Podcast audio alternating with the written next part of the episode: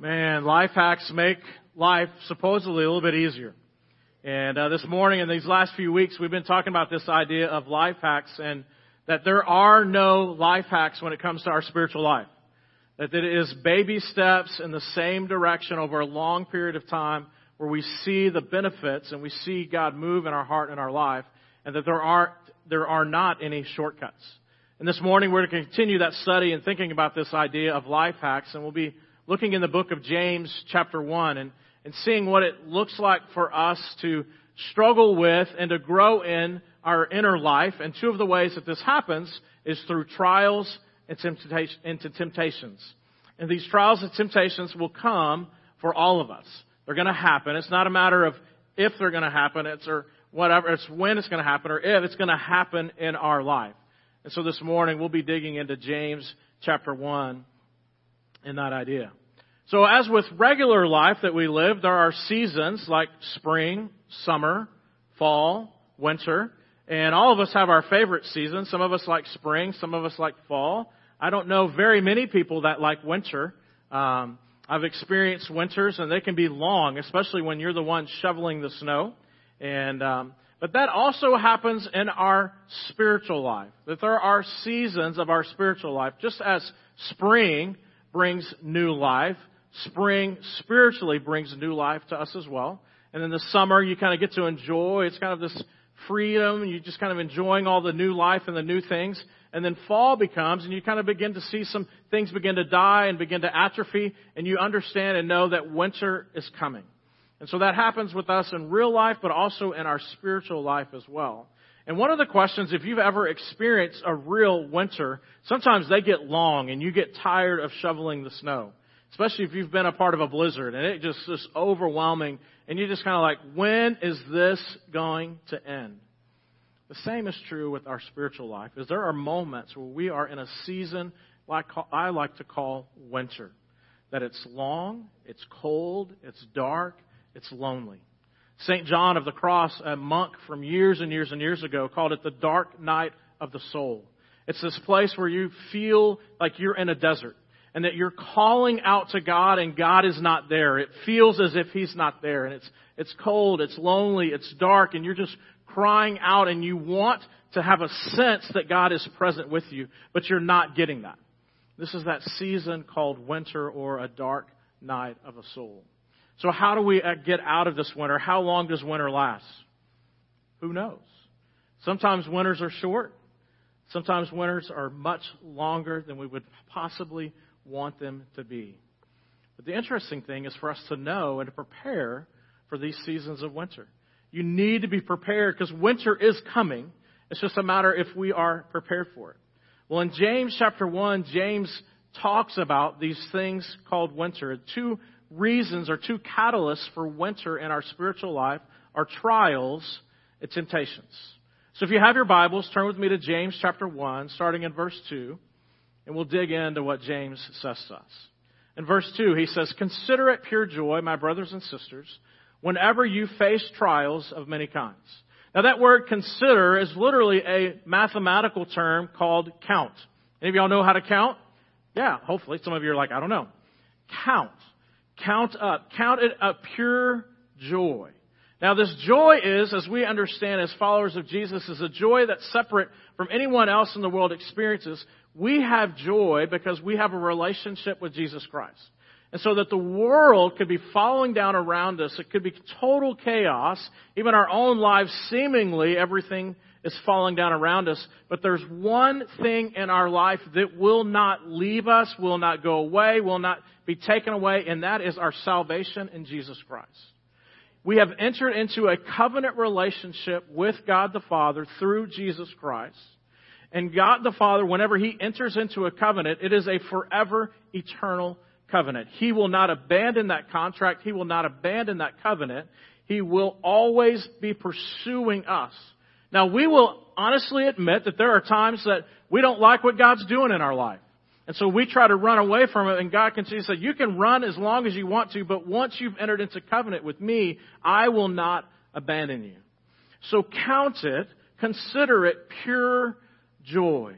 That life around us could be going to heck in a handbasket but at least I know that I have salvation in Christ. And even when I want to run because of the chaos, the one who's created the covenant, entered into the covenant with me, will not abandon me. So therefore, my brothers and sisters, whenever you face trials, you can at least stand on the foundation that you have in your relationship with Jesus Christ and that covenant. Now he says, whenever you face trials. That is, means they are coming. It's not an if they're coming, they are coming. You will face trials. Now, one of the things here that James tells us is these trials are unique for us as followers of Jesus. That there are going to be these moments as because we've entered into covenant with God, is that we begin to be transformed from the inside out. And so as we begin to think differently, as we begin to act differently, as our appetites begin to change, and we desire things that are different than maybe before, people are going to begin to look at you and say something is different about you, and that then they begin to judge us because the changes that's happening in us because of our covenant with God. And so as we begin to look and think and act differently, what happens with other people? They begin to feel guilty. They begin to see, man, I want what you've got, and they don't understand it. And so trials come from other people. They literally put you in the courtroom of their life and begin to judge you. So those moments will come. The question is, if you proclaim the name of Jesus and you're not experiencing trials, then that's a question that we need to deal with on a whole other level. Consider it pure joy, my brothers and sisters, whenever you face trials. They are coming. And count it pure joy because of the fact that you are being transformed because of this salvation, and that's why trials are coming in your life. These trials are from the outside. They're enemies. You will experience trials from others outside of you as they see Jesus transforming your heart, your soul, and your mind. Look at the next verse in verse 3. Because you know that the testing of your faith produces perseverance. Now, one of the shows that I am in love with right now because of uh, Discovery Plus is Gold Rush. Now, Gold Rush is these guys, they're crazy, all right, and they're throwing a whole bunch of money to try to get gold. And so every time they get gold, they count it up and they celebrate. And then one of the things that they do at the end is they actually take it to a smelter and the smelter then melts it down to purify it. And so they may think that they have a thousand ounces of gold, but really, in reality, they have like 890 ounces because of all the impurities have been refined out of it. Well, this is the idea here that James has for us, is that when these tests, these trials come, that we are refined, that the fire of life is heated up around us, and the impurities of who we are ourselves begin to rise to the top, and God just kind of smooths them out and says, You don't need those things anymore, Chris. Just me, God the Father, is enough for you. So there's this refining process that happens in our faith. And what happens in that refining process is that it produces perseverance. Now, this idea of perseverance isn't just a long suffering or a willing to like wait on and to be patient. It's actually the ability to have the courage to stand against the trials. Right? Because trials are going to come because you're living out your faith and you're living out your faith, the trials come. Well, now you have to have the courage to stand against those that are accusing you. So how do you do that? you let God refine you in those moments. He gives you, He refines you, so there's a little bit less of you, a little bit more of Him, so that you then have the courage to withstand the accusations that people are going to toss at you. If you've been a follower of Jesus long enough and you've been actively pursuing Him, you have had trials in your life where enemies have lobbed things at you, and sometimes they're couched as friends. They will lob things at you because they're seeing changes in you and they desire it, they want it, they don't know how to put words to it, but they are going to drag you down to see what your re- response is. That's how the enemy reacts. The enemy reacts and wants to bring you down and hurt you and harm you. And here, in this passage, you have the perseverance, the ability to stand strong in the midst of what's coming. Sometimes people say, hey, you're yellow. You, you don't have courage the beautiful thing is it's not our courage, it's God's courage for us. That we can stand against the attacks, we can stand against the enemies, because the courage isn't coming from me and my self will and my intelligence and my ability to pull myself up my bootstraps. It's the courage that comes from, again, the refining process that's happening because God will not leave me in that covenant. Even in those moments where I want to run, God the Father holds us in covenant and continues to work in the depths of our heart. The testing and perseverance. Verse 4. James continues and he says, Let this standing strong finish its work in you so that you may be mature and complete, not lacking anything. Now, one of the goals for me as a father is, is I want my kids to launch. That whenever they get 18, 19, 7, whatever it is, and they go out, whenever it, they graduate high school and they walk across that stage, it's like, hey, here's the keys. You're gone. Mom and dad are enjoying life, right? And so that's, that is, there's some things though, before that happens, that I want them to be sure that they know and they understand that they are living out because I want to see that they're mature and at least have an ability to be complete to do the things that they need to do what we call adulting. Because I don't want them running back all the time to mommy and daddy to solve their problems. And here that's what James is saying is that as the tests come, the trials of life come, they're refining you, they're building you up. God has provided a safety net for us, and that's that covenant. He will not leave us. He's always there to answer for us, but his desire is, is that his children, is that we grow and become mature and complete, not lacking in anything. Now we understand that there's never going to be a time as humans that we're never not lacking something. We're always in process of growing. And so this is a, a now but a future thinking. That James is telling us that this perseverance, this standing strong is a continual working out of our salvation and being able to stand strong. And so the cool thing, and it's a really great theological word, cool. The cool thing is that God allows us over time to slowly get a little bit more. That as the trials of life get harder and more difficult, the reasons that we can withstand some of the harder and tougher trials is because we've gone through some smaller trials. And that God slowly builds us up and guides us. It's just the same idea as that you would not give your car keys to a four year old Sometimes it's shaky to give it to a 16 year old. And God says to us, the trials of life I'm allowing to happen in your life so that you can become mature and complete. And I'm slowly getting you there. And you're living in my house, and there's a safety net. And that safety net is the covenant that I have established with you. And in those moments where you run you want to run away or you don't understand the Father's directions, I'm not going to abandon you. You may want to abandon me, but I am for you. It's a beautiful image. Therefore, let us persevere so that we may become mature and complete, not lacking anything. The next verse, verse 12. Blessed or joyful, right? Our joy comes from our salvation. Joyful is the one who perseveres, stands strong under the trial. The trials are coming. We can stand strong. And having stood the test, that person will receive the crown of life that the Lord has promised to those who love them. Now, you know, we didn't get to celebrate the Olympics this last summer, and hopefully we'll get to celebrate them here soon. But one of the things that we love is at the Olympics is that people win. And when they win, what happens? They get to stand on the podium. Podium. There's a first place, a second place, and a third place. And everybody wants to stand on the podium. Why? Because you get recognized for all the work, all the effort, all the time, all the self-discipline. And fourth place is like the first loser. You don't get recognized. Who, who remembers the fourth place person? Nobody. And here James is telling us there will be a moment where you will stand and God will put a crown of life on you. Now the interesting thing about that life is that that's spiritual life. And that again, this is that idea of we are working out what it means to be at home with dad for eternity that all of the trials and all the struggles that we have here, it's making us complete and mature, lacking nothing, so that when we are done here and we're at home for eternity, that we get to experience and understand our Father. So along the way, this completing, this maturing, this working out is preparing us for home. And we have to do all of this to get ready for there.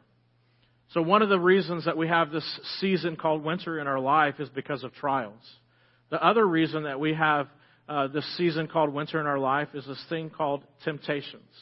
Now, again, the scripture tells us it's not a matter of if they're coming, they are coming. Trials are coming. temptations are coming. Why would temptations come to us? Because we're human. Because we have natural desires and there's those moments where we lose self-control and self-discipline and the things that are natural for us to desire after, we, we, we go over in abundance. So some of the things that you lust after you have a desire for is food. Some of you are thinking right now, what am I going to have for lunch, right? So there's a natural desire for food, but some of you are going to go to a buffet and you're going to overindulge in that, right? And so the going to the buffet is not the bad thing. It's the overindulging in the buffet that's the bad thing. So we also desire breathing. We desire, we desire lots of different things. And so in life, God has given us a natural desire for things. It's in that moment when we lose self-control or self-discipline and we think, well, I can handle it differently. That is when we fall to temptation. So look at verse 13 in James chapter 1. When tempted, again, not if, but when, no one should say, God is tempting me. For God cannot be tempted by evil, nor does he tempt anyone. Right? Because it's contrary to God's character, number one. All right? And then we also have a tendency to think of sin as a one-time event. Like you saw something and you sin and it happened. In actuality, God sees sin as a process. And here's the process that he gives us. There's this desire. There's this emotional thing that moves within inside of us. And so we have this desire. And then that desire then goes to, we begin to rationalize. Our intellect gets involved. And so we then deceive ourselves that we see something and we deceive ourselves that our, what happens to us will be different than before or what happens to other people. So we see a bear trap and we see the meat in there and we're like, hmm, if I stick my hand in there, I won't get caught. That's how we rationalize things. And so it's that movement from desire to deception, and then we rationalize it well enough. What do we do? Our will and our heart then allows us to be disobedient. So we move from desire to deception to disobedience, and then in that moment we are disobedient, we look at the apple and we take a bite. Immediately, what happens to us as followers of Jesus is then we recognize death. There's a pain, there's a shame, there's a regret that happens because we're saying to ourselves, why in the world did I think that I wouldn't get caught? Or uh, why in the world did I think that this wasn't going to impact me in the way that it does? Temptation is not just an event, it's a process, a movement of our emotions from desire to, to where we deceive ourselves and rationalize ourselves. And then in that moment where our will and our heart says, you know what? I'm just going to go for it. And then what happens? Death. Look at verse 14. But each person is tempted when they are dragged away by their own evil desire and enticed. Again, this idea of desire is it's our emotions. It's this natural thing, the things that we lust after, we hunger after, we thirst after, we even to the point of we get fatigued and we need rest, right? Desire fuels the car. But we have to be the masters of the car. We're the ones that give direction to what it is. So this idea of being dragged away and enticed. And so you see here, James uses two images, and he's thinking about Texans here when he thinks about this. There are images of hunting and fishing. So the first one is hunting, and it's again, it's this idea of a bear trap that's laid out, and you see it. And you see the meat, and you see the bear trap, but it's kind of, you know, a little bit skewed a little bit, and you kind of begin to think, and again, desire deception, disobedience, death. And what happens is that you're enticed by it, you see it, and you begin to think, hmm, maybe, you know, I, I won't get hurt. And so what happens is within our will, we begin to deceive ourselves that there will not be a potential for pain and for sorrow. And so we go after it and we try to get it. And that's in that moment when we reach out and we grab it and then snap and you're like, no! And then guess what? There's the embarrassment because we're walking around with a bear trap. And we think to ourselves, hey, we, we were never going to do that again. We were never going to struggle with that. We were never going to get in that again. So he gives us this idea of a hunting illustration, and then he also gives us one of fishing. So whenever you've ever gone fishing, if you're any good, and I'm not good at it, but if you're any good at it, the thing that you've got to do is you've got to have bait. If you just throw a hook out, a fish is going to swim up to it and go, hmm, not a very good fisherman, and go off, right? A good fisherman studies where the fish are at. So they know that over here there's some wood, there's some different stuff, and so if you throw this out, there's going to be bass, or there's going to be crappie, or there's going to be, and so a good fisherman works and studies at how they can trap the fish and entice the fish to take a bite. Because if you entice them and they take the bite and you yank on it, you got them. And so our enemy is working that way. He studies you.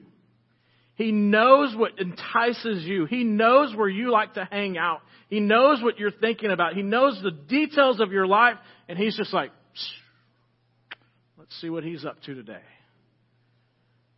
And then there's those moments where you think, man, I've done this before, and I know that sucker let me go before. I'm going to try it again. Wham.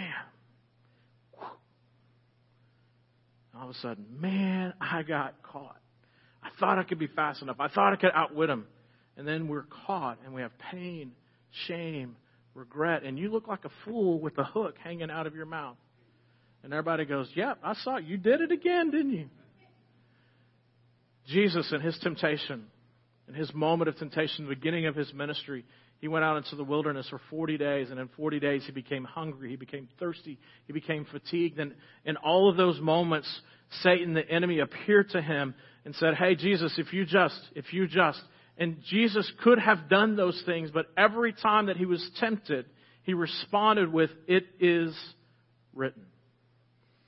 So if the Son of God responds with Scripture to temptation, it sounds like it would be good for us to respond to temptation with Scripture as well. And here's the deal is that it just didn't happen in that moment. Jesus knew that temptation was coming. So because he knew that temptation was coming, he prepared himself for the battle. He prepared himself for those moments. A long steps, a lot of steps in the same direction because he knew that he would have moments of weakness. And in those moments of weakness, that things, the things that would be enticing to him, he could fall for unless he leaned back on and trusted on the one thing that would never fail him, and that's God the Father and his words in Scripture. And so whenever Satan said to him, Hey, Jesus, if you just, he said, No, it is written. Hey, Jesus, if you just know, it is written. And so for us, in those moments when we're tempted, because it's going to happen, because we have natural desires. We are human, and those things that are good for us can become overabundant for us. And in those moments when you're tired, in those moments when you just life is happening, and you're just like, I'm going to do it, I'm going to go for it. It's just going to this time it won't happen to me. Jesus says to us, prepare for those moments because they're coming so that you can say, It is written. So that when the bait looks enticing, you can look at it and say, Mm mm. Mm mm. Not this dude. Not this gal. I've seen that before, and I saw my friends, and they ain't come back to the pond. And I enjoy swimming way too much. Trials and temptations are going to come. Look at verse 15. Then, after the desire is conceived, so then James gives us this illustration. He moves from hunting to giving birth. So then, after desire has conceived, it gives birth to sin, and sin, when it is full grown, gives birth to death. Desire conceives. We then move to deception. We then move to disobedience. We then move to death. Desire begins to conceive a method and begins to, to rationalize it. And our, our will and our heart begins to then, at that moment, approve it. And at the moment that you've approved it, is the moment that disobedience happens. It's the moment that you take the bite and you get in. And disobedience always gives birth to death. Every single time. Paul even tells it this way in Romans chapter 6 verse 23, for the wages of sin is death. Sin, temptation is not an event, it's a process. And the movement from our emotions and the things that are natural for us and then and whatever we're fatigued and all of that and then it moves us to where we begin to rationalize it and then we move from rationalization to our heart then begins to say it's okay we approve it and then that moment that we take a bite inside, you know that you've made a mistake, and that is death. It's that moment that you you struggle with your relationship and you know that this is going to harm your relationship with the Father. Again, the cool thing, that great theological term, cool, is that God has done a covenant with us. And because we've messed up, we've fallen to sin, He's not going to say, I'm tired of you making the same mistake over and over again. He says to us, dust it off, get it back. Here we go. Let's try this again. Trials and temptations are going to come. I'm making you, I'm learning you, I'm growing you up to be mature and complete, lacking in nothing. And that one day is a long way off. But day after day after day, a long way in the same direction of obedience helps us fight off our disobedience. There's this wonderful passage that Paul gives us in Philippians chapter 2 that I think helps maybe pull all this together for us. It says this Continue to work out your salvation with fear and trembling. Now, that's an interesting thing to think about because when we think of God, there are those moments where we think, hey, He's God and we should be in awe of Him and not necessarily cowering to Him. That, that's when we think of fear and trembling, we think of kind of cowering down. But what here, the, uh, what Paul is telling us is to work out, to do the work of working out and figuring out our salvation with fear and trembling because of who God is, because of the awe of Him and the grace and the gift that He's given us. That we continue to work out understanding the gift that He's given us in salvation. That there's this huge box that God's given us as a gift, and we can every single day pull out new things and experience the fullness of what it means to be a child of God. So continue to work out your salvation with fear and trembling, for it is God who works in you to will and to act in order to fulfill his good purpose. So, there's this like conjoining of things that we're working, but what really needs to happen is in our working, there's going to come those moments that we're going to come to the end of ourselves and that we don't have the strength, we don't have the stamina, we don't have the intelligence, we don't have the wisdom, we don't have the whatever. And so we come to the end of ourselves, which is actually what God wants, because what that tells us is for it is God who then energizes us, who gives us the energy, who gives us the strength, who gives us what is necessary so that He can do the work that He needs to do in us for His purpose. So that the, all of this inner work that's happening, we've got to be working at it. And there comes a point where we get to the end of ourselves and God says, awesome, now I can get to work. And He energizes us to overcome trials and overcome temptations. That those things we cannot overcome in our own strength and our own wisdom. And God energizes us to overcome them you will have trials and temptations in your life. It's, it's going to be. The challenge for us is what's going to our response going to be to those trials and temptations? What are we going to do with them? Are we going to try to run from them? Are we going to lean into the one who's established a covenant with us and says, I'm here for you, I'm going to stand with you, and I am going to energize you to get through this trial and this temptation? But it takes us day after day after day preparing ourselves because temptations are going to come. Not if, but they are going to come. And trials are going to be coming. And the only way that can re- we can fully respond in the way that God would want us to do is if we have His mind and His heart, and that comes from us sitting down at His dinner table and eating of His bread, His Word. And listen, here's my challenge for you if you think that 30 minutes of Chris every week is enough to dine on, it's not. You have the opportunity to have a buffet every single day, to sit down before God's Word and to dine with Him. He invites you as His child to sit down at His dinner table and to open up His Word and to dine with Him. And it enhances actually our time together. It kind of gives you maybe a shot in the arm on Sundays to go forward in the next thing. You have the ability to dine at His Word, and He wants you to because trials and temptations are coming. And if you're dependent upon just this 30 minutes, it is not enough.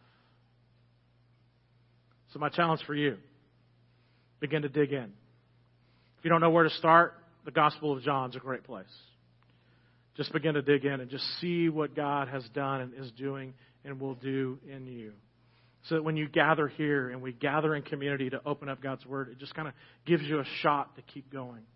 And that you know that you know that you know when trials come, you can stand. Not be fearful. That when temptation comes, you can say, It is written. And you can see that wonderful piece of bait and swim on past it. Let's pray together. Heavenly Father, we thank you for all that you have given us. Father, we thank you that through Jesus that we have a relationship, a covenant with you, that you will not leave us, you will not forsake us, you will not abandon us, that you are always there for us. The scripture says you are the same yesterday, today, and forever. Father, we need that in our life. We need consistency, and you are that. Father, we thank you that you give us the energy and the strength and the ability to overcome the trials that are going to be coming, the temptations that are going to be coming. So that, Father, that in the season of winter, may it not be a dark, lonely place, but a place where we are being made complete and mature, not lacking anything. For it's in your Son's name that we pray.